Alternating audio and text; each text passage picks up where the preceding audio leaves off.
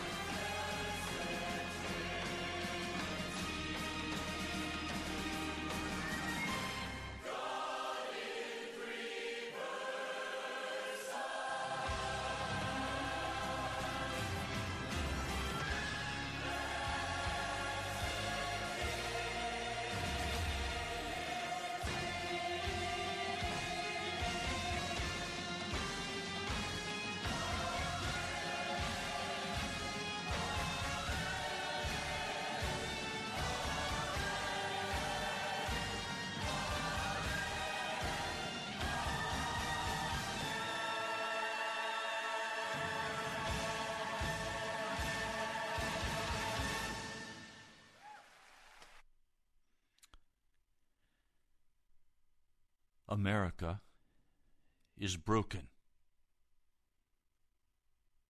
America is crashing. The warning signs are all flashing red division, hate, violence, and cities filled with murder and every kind of evil. And the American church, we are half dead and in a coma. Now is the time for the church triumphant to rise up in power to save America, but we're as broken and as dead as the world. If we're to call our nation to repent, should we not first repent? How can we give the world what we ourselves don't have? First, everyone who calls themselves a Christian must turn away from all wickedness. The Apostle Paul told us that the, that the time would come when it would be terrible in the last days. He said, People will be lovers of themselves, lovers of money, boastful, proud, abusive, disobedient to their parents, ungrateful, unholy, without love, unforgiving, slanderous, without self control, brutal, not lovers of the good, treacherous, rash, conceited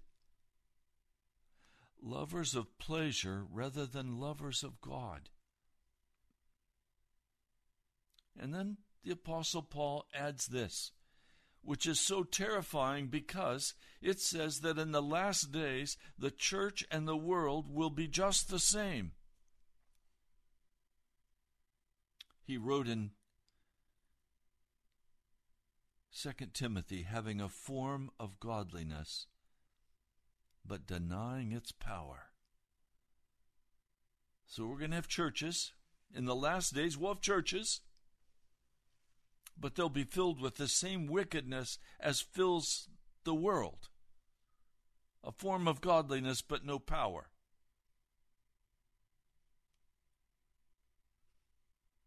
And then Paul said something that shocks me to the very core.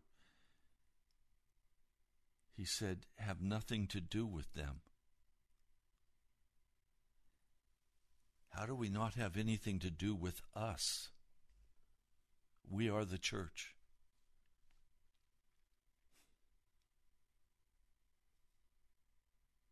He said, the church will be swayed by all kinds of evil desires, always learning, but never able to acknowledge the truth and the truth is that the blood of Jesus removes all of our sin. Why do we not believe that the blood of Jesus removes all sin today? Because we love our sin. So we look at America with our wicked pride and call them lost. And in the midst of our wicked sin, we call ourselves saved. And yet, the church today, we are in a coma and we are about to die. We are more than half dead.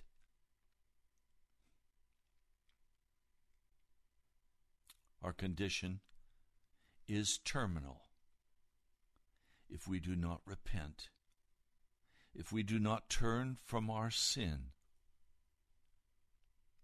if the Holy Spirit does not bring another great awakening. We will die in our sin. We must humble ourselves. We must begin to spend whatever time is necessary to pray and to repent. We must turn away from our wicked worldly ways and our wicked modern beliefs. Those wicked beliefs that deny the power of Jesus' blood to cleanse us and make us whole.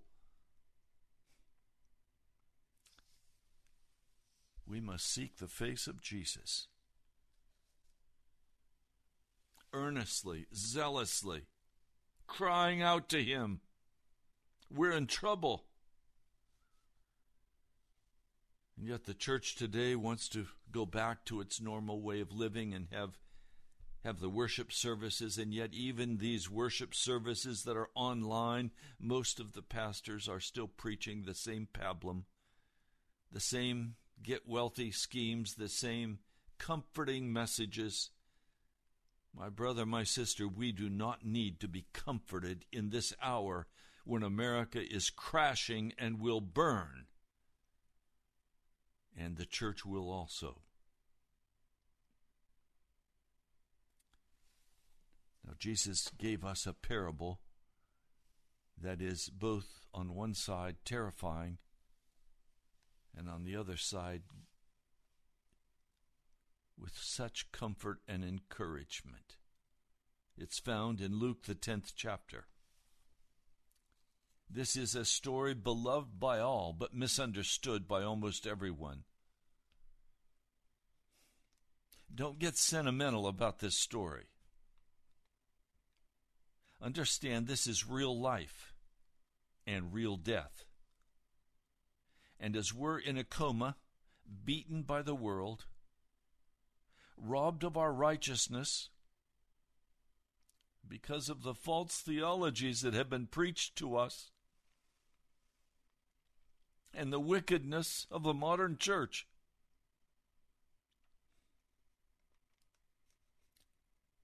Listen carefully. An expert in the law, an attorney, stood up to test Jesus. Luke, the 10th chapter,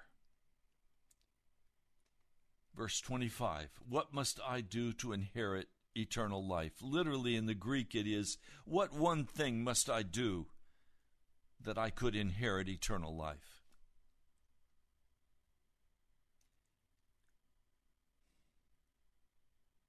Jesus said, What is written in the law? He turned the question around on this attorney.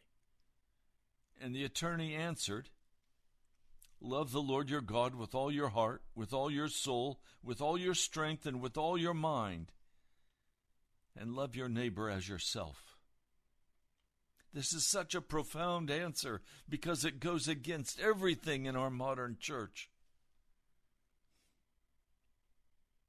Love the Lord your God with all your heart.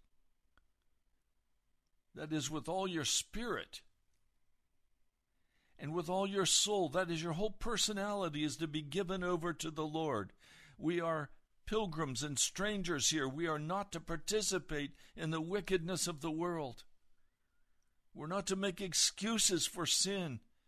We're to repent, to confess and repent and turn our way to Jesus. To love the Lord with all of our heart and with all of our soul, with all of our strength and with all of our mind. And love your neighbor as yourself. Jesus said, You've answered correctly. Do this one thing and you will live. But the attorney, being embarrassed that Jesus had turned the question around on him and that he had given the answer that he obviously already knew, he wanted to push Jesus a little. And he said, Well, well who is my neighbor? And then Jesus begins to tell this very honest, real story. A man was going down from Jerusalem to Jericho Now, that Jericho road is dry and barren. The warm air, the moist air from the Mediterranean comes in over Jerusalem, and then it hits the mountains and it drops all of its moisture. And the other side of the mountain is absolutely barren rocks and desert. But it was a very well traveled trail. It wasn't a highway as we know it. It was maybe three or four feet wide at the most, and some places so narrow that you couldn't carry a suitcase through, you could just barely squeeze through. Jericho is about 18 miles on this trail from Jerusalem, taking a full day at least of hard walking and maybe longer. Today, when people make that same journey, they spend the night on the road. Now, Jericho, you remember from Elisha, had trouble with their water. They are an oasis in the desert. And he healed that spring, and today it is known as Elisha's spring. It's still flowing fresh, fresh water.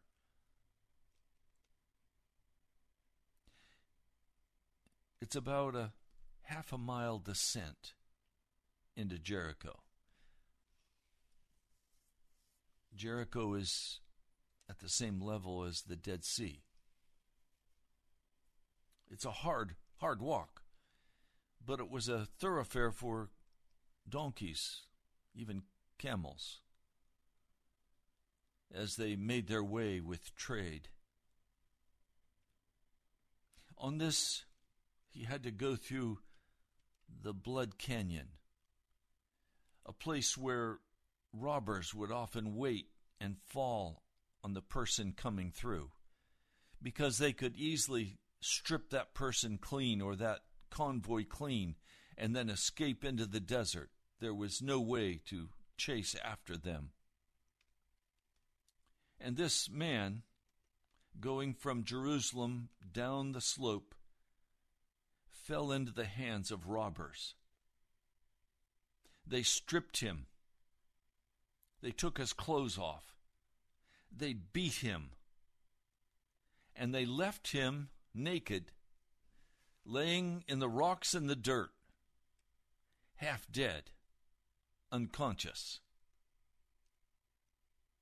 Now, a priest happened to be going down that same road, and when he saw the man, he did not hesitate. He just kept moving. He did not want to risk that those robbers were still about and would fall on him, and that he too would be beaten and left senseless beside the road.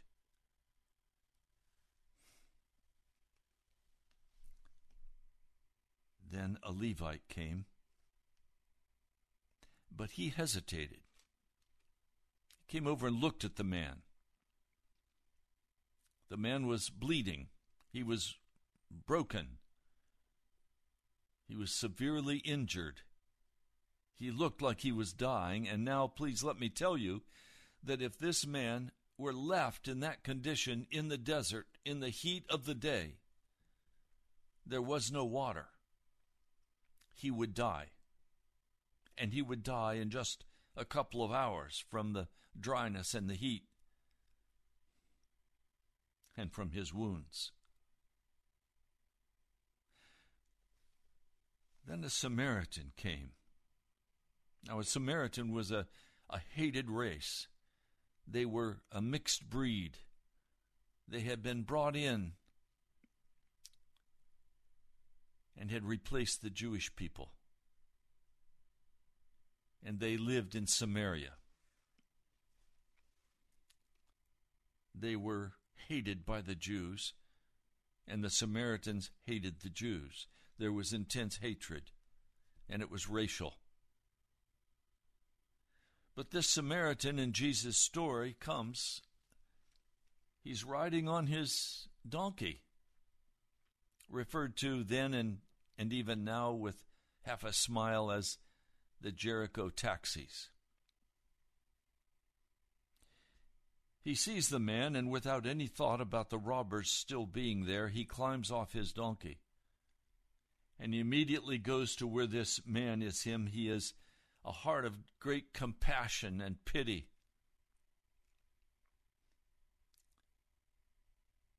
He begins to pour wine into the wounds, the bleeding wounds, that they will stop bleeding he begins to to pour in oil then olive oil that is also able to stop infection. And then he binds up the man's wounds so they'll stop bleeding. And finally he takes this half dead man whether conscious or unconscious we don't know. But he puts him on his own donkey, drapes him over the donkey, and he takes him to an inn part way down to Jericho in the desert where this man can be cared for. The next day, the Samaritan takes out two silver coins, probably denaries, a day's wages for a man in that day. I don't know, maybe comparable today to a hundred or two hundred dollars. He gives them to the innkeeper. And he says, Look after him. When I return, I'll reimburse you for any extra expenses you may have. Such compassion such care, such willingness to, to suffer, such willingness to sacrifice himself.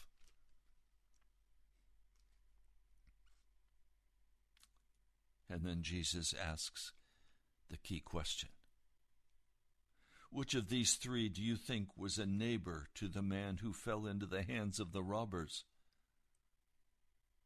And the attorney answered, The one who had mercy on him. And Jesus said, Go and continue doing the same thing. Now, when we look at this story, the man asks the question at the beginning Who is my neighbor? Jesus answers the question, Who is my neighbor? by saying, You are the neighbor. And any man in desperate need, any woman in desperate need, you are to help. You are to minister to. And we hear that wonderful story, and it, and it so matches our humanistic desires in America. But this is not a story of humanism. This is a story of redemption. Who is the Good Samaritan. Obviously, the Good Samaritan is Jesus Christ, rejected by men, hated, and crucified. And he came down that Jericho road and he found a man half dead. That man is the church today. And if Jesus does not come down that Jericho road, we will die in the desert of America. And we will be unable to minister to the lost and the dying because we will die and the church will be destroyed. Right now, we have these grand edifices we have these wonderfully trained pastors. And we have this unclean relationship between the pastors and the churches where there's kind of an unspoken agreement. We will preach things that tickle your ears. We will preach things that you want to hear. We will please you. And the church says, Yes, please us and tickle our ears. Talk to us about the Redskins and talk to us about the sports of the day and talk to us about nice sentimental stories that tickle us. Talk to us about things that stir our emotions. Give us strategies for how we can live a better life and be happier in this world. And this unclean relationship between pastors and churches is destroying the Christian faith in America. Where are the rebukes for wickedness? Where is the cry for the holiness of God? Where is the cry that God is holy and that we too must be holy if we are going to see Him? It's absent from the American pulpit. In fact, the American pulpit is even teaching that we can't leave our sins, we can't be holy.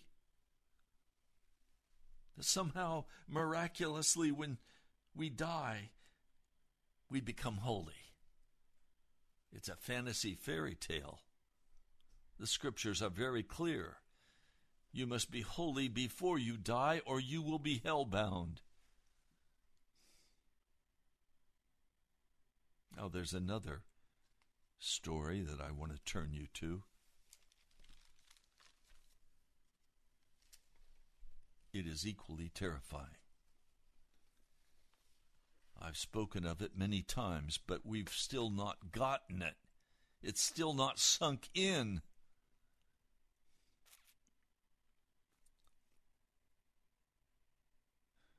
I titled this broadcast all in, cop- all in capital letters Warning, warning, warning.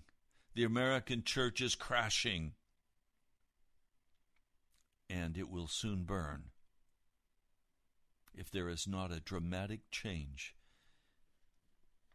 If the Good Samaritan does not come down the road in America and turn our hearts, if we do not repent, we cannot be saved. And if we cannot be saved, how will America ever be saved?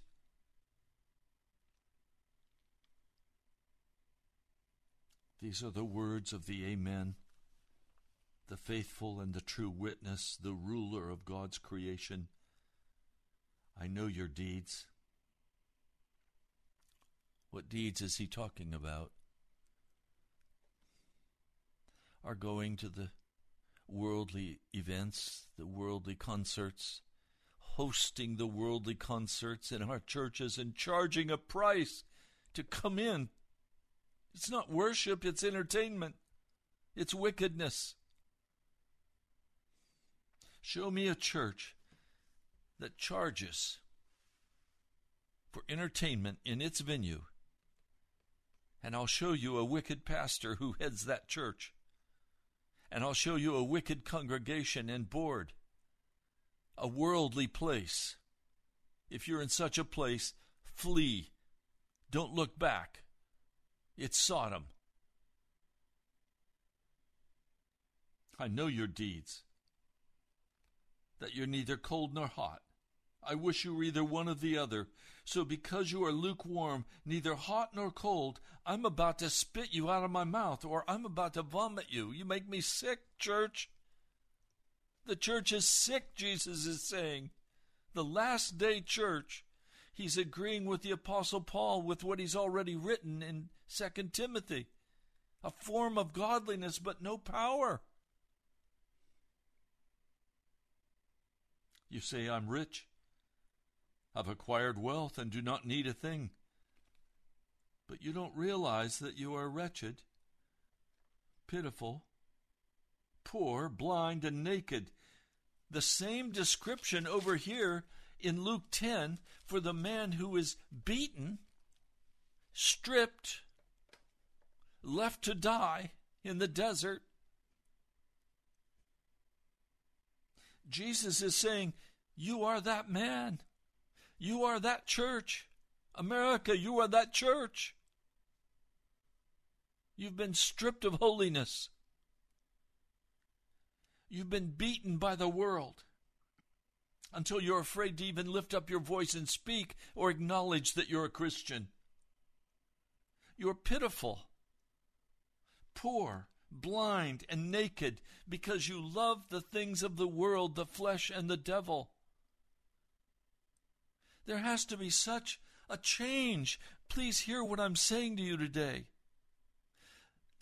You don't have a life that needs to be tweaked a little bit. You have a life that has to come to Jesus and be utterly given up to Him. I counsel you, buy from me gold. In other words, start to understand what is really valuable with Jesus. Refined in the fire, you will go through the fire if you decide. You will be persecuted in your family, in the church. You will be called, as I am, a fanatic. You'll be kicked out of churches.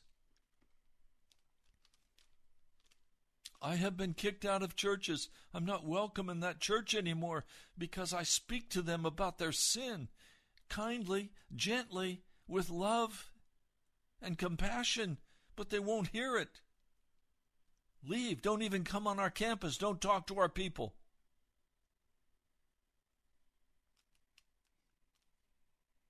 White clothes to wear. Revelation 19:8 says those are the righteous actions of the saints. What righteous actions is he calling for? Spending our time and energy on helping others, on ministering to their needs, on stopping being a victim, stopping feeling sorry for ourselves. Stop crying about our wounds and cry over the wounds of others.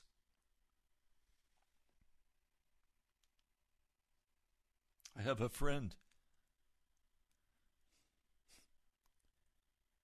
She's very poor.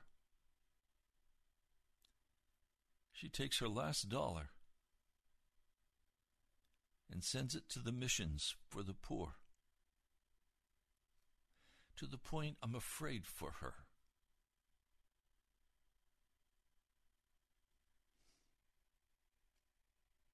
My mom and, and my dad did the same thing. They would give so much of their money to help others, to keep radio broadcasts, Christian broadcasts on the air,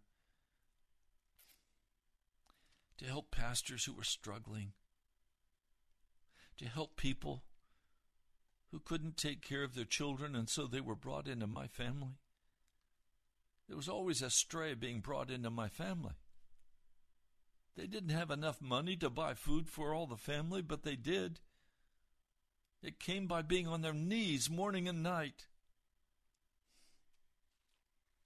White clothes to wear, acts of righteousness, turning away from the gaming on the computer. It's unrighteous. Turning away from all the hobbies that may be okay but steal our time. Turning away from the entertainment of the world, the movies, the television. My heart leapt with joy this last week. A dear sister who listens to this broadcast, who loves Jesus, called and said, Pastor, you're right. I'm finished with television. I'm done with it. It's out. I won't have it anymore. I said, Praise God. We've got to cut off the world, the flesh, and the devil, and we've got to get right with Jesus. He says we have shameful nakedness, and we have to cover that shameful nakedness. And then he said, You need salve to put on your eyes so you can see. I'm trying to put salve on your eyes today to stir you up, to say, Look, America is going to burn. It is crashing, and the church is being destroyed.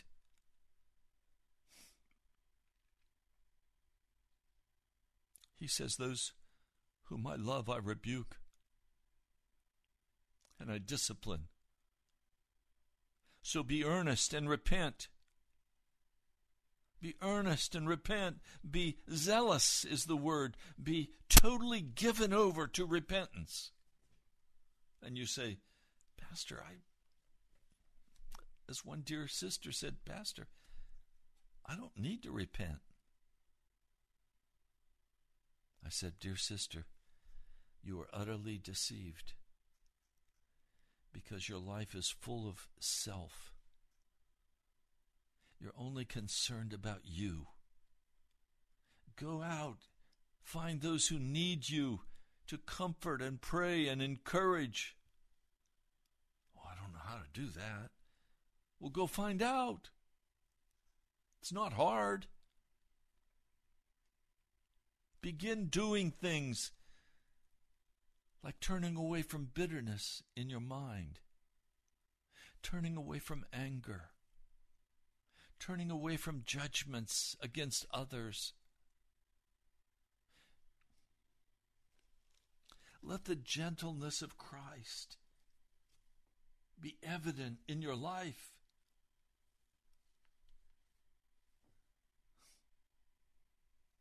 Let the gentleness of Christ rise up in your spirit.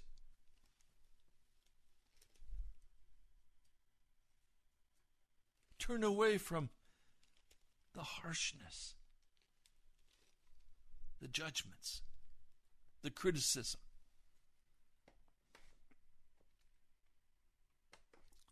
So Jesus comes to rebuke us today. He says, So be earnest and repent. We're going to have to get on our faces before a holy and righteous God. Because there's no holiness in the American church today. We spend our money the way the world spends its money. We we have the same TV shows, we have the same entertainment, we have the same vacations, we have the same luxurious lifestyle.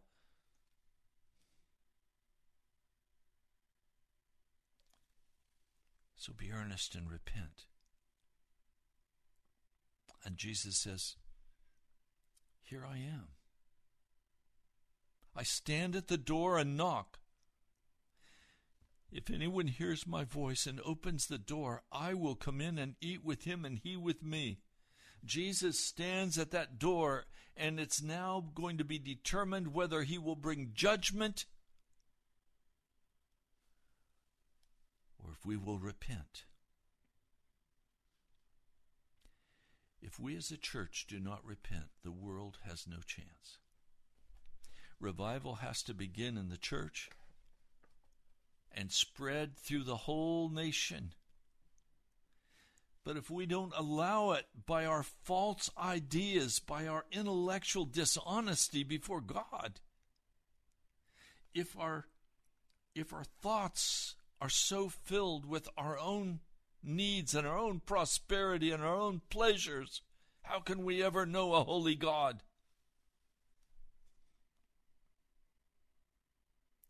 But he says if we will open the door, and you open that door by confession and repentance and beginning to do the righteous things that we know we need to be doing in fasting and prayer those things that will bring us into fellowship with Jesus. By weeping over our sin, by turning from it. He says, Who overcomes, that is, to him who is willing to overcome being lukewarm, to him who is willing to pay the price to become a real Christian. He says, I'll give the right to sit with me on my throne, just as I overcame and sat down with my Father on his throne. He who has an ear to hear, let him hear what the Spirit is saying to the churches. That's what the Lord is saying to the church today. You are about to be destroyed. You're about to lose everything. You're about to lose America. Violence and evil on every hand. You think you play no part? You can sit back and not engage in the battle for righteousness? And not sacrifice your money and your time and your energy that the gospel can go forth in power? You think you can sit back and just consume all of your wonderful things and your wonderful lifestyle and go to heaven? Are you fooling yourself? Are you kidding me? Without holiness, no man will see the Lord. And hell is going to be filled with people who call themselves Christians, but who were never willing to pay the price to leave their sin and to be filled with the righteousness of Jesus.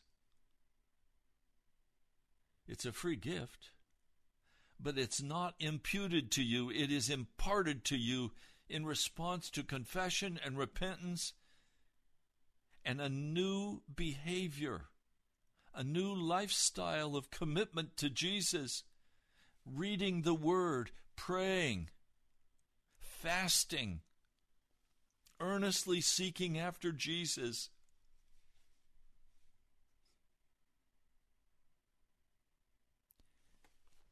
There's one last passage I'd like to share with you today.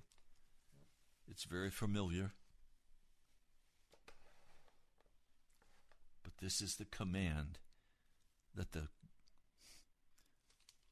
that the man of love, the disciple who loved Jesus, my favorite disciple, if I have one, John the Beloved. He writes, Do not love the world or anything in the world. Do not love the television programs. Do not love the music of the world, the hip hop, and the other wicked sounds, the rap. Do not love it. Do not love anything in the world. The lust of the eyes, the pride of life. Don't love the world. If anyone loves the world, the love of the Father is not in him. You may be in the church, but you don't have the love of the Father in your heart. And you're lost. For everything in the world, the cravings of sinful man, that is to be pampered, for the luxury of the world, the lust of his eyes, all the stuff he wants to own, and the boasting of what he has and does. I'm the man. Look at me. John says it comes not from the Father, but from the world. The world and its desires pass away. But the man who does the will of God lives forever. Dear children, this is the last hour.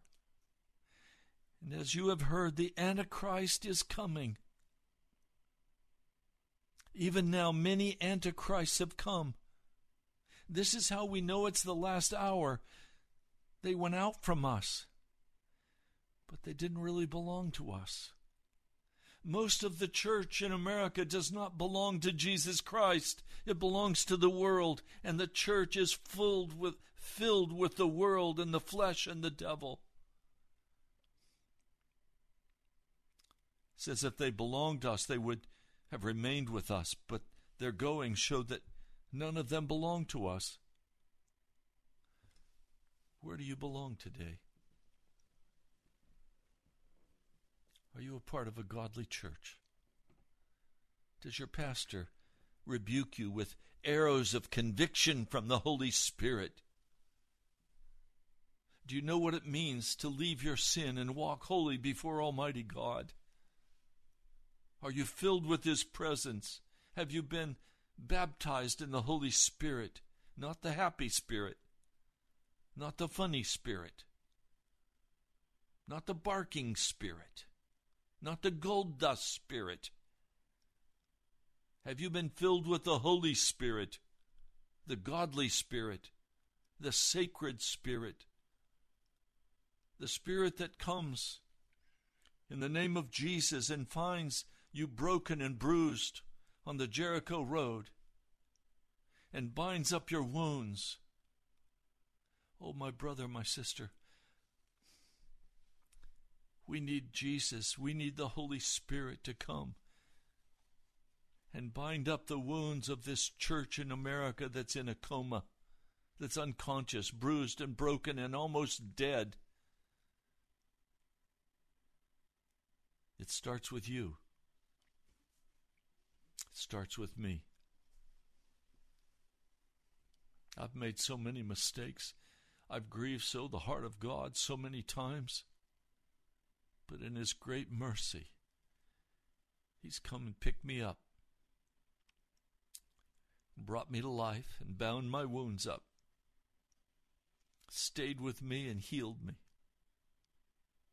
carried me. Oh, I tell you, we serve a God, an awesome God. A God who is so filled with love and compassion and mercy. And He wants to fellowship, but we can't fellowship with God when we're fellowshipping with the devil.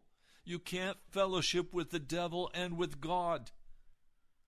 You can have some sentimental deal where you say, I love Jesus and Jesus loves me and he's my best buddy. But if you're walking in known sin against God, it's an antichrist you're fellowshipping with. It's the devil tricking you and fooling you. For God is holy.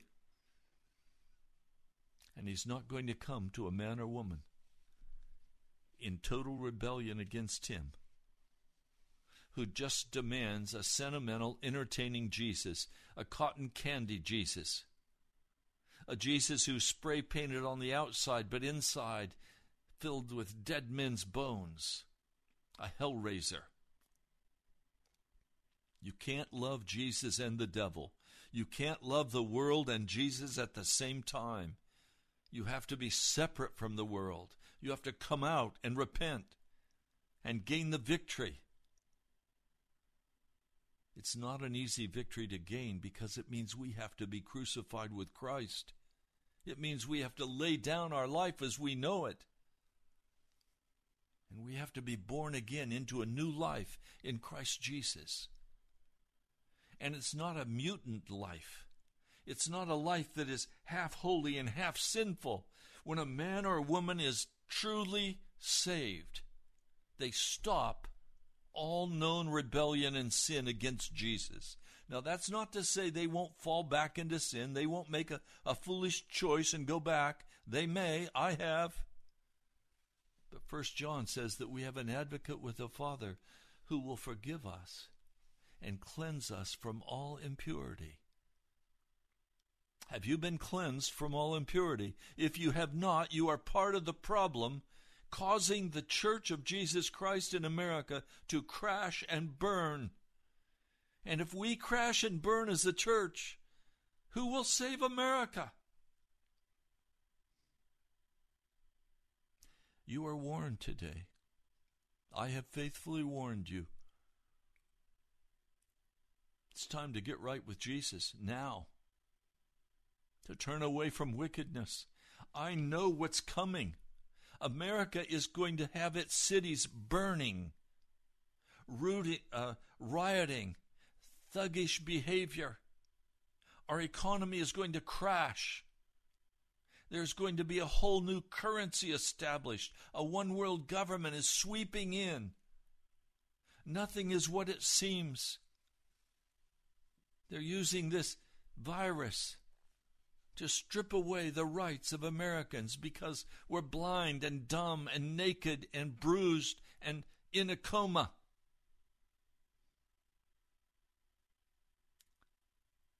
What are you going to do when the devil comes for you? Does he already have you? Or have you been brought to life by Jesus Christ, filled with the Holy Spirit? and now searching for others to minister to them and call them to revival. Let's pray. O oh Lord, on this edition of Pilgrim's Progress, I have given the warning that you put in my heart to give. I see what's coming. Every kind of evil destruction is about to fall upon America and America will burn. But Lord, what about your church? Is it to burn with the wicked because we're wicked? Lord, would you come? Would you convict the pastors of our nation to stop this wicked relationship with the church where we tickle the ears of your people? Oh Lord, come. I pray in your holy name. Amen. You've been listening to Pilgrim's Progress. I'm Ray Greenley from the National Prayer Chapel. I know some of you are angry because of what I've said today. I make no apology. It's time we speak very clearly and very straight about what's necessary if America is going to be saved. And if America is to be saved, the church must turn around first. And judgment begins in the house of the Lord. So it really doesn't matter what you think about what I've said. It matters that I've spoken the honest word of God to your heart. And I urge you, repent. You can write to me at the National Prayer Chapel, Post Office Box 2346, Woodbridge, Virginia 22195. That's the National Prayer Chapel, Post Office Box 2346, Woodbridge, Virginia 22195. Would you post this message on your YouTube or on your social media network? You can go directly to our webpage, nationalprayerchapel.com, and these messages are all posted there. This one will be up this evening. God bless you, my brother, my sister. It's a very serious time. I love you. I'll talk to you soon.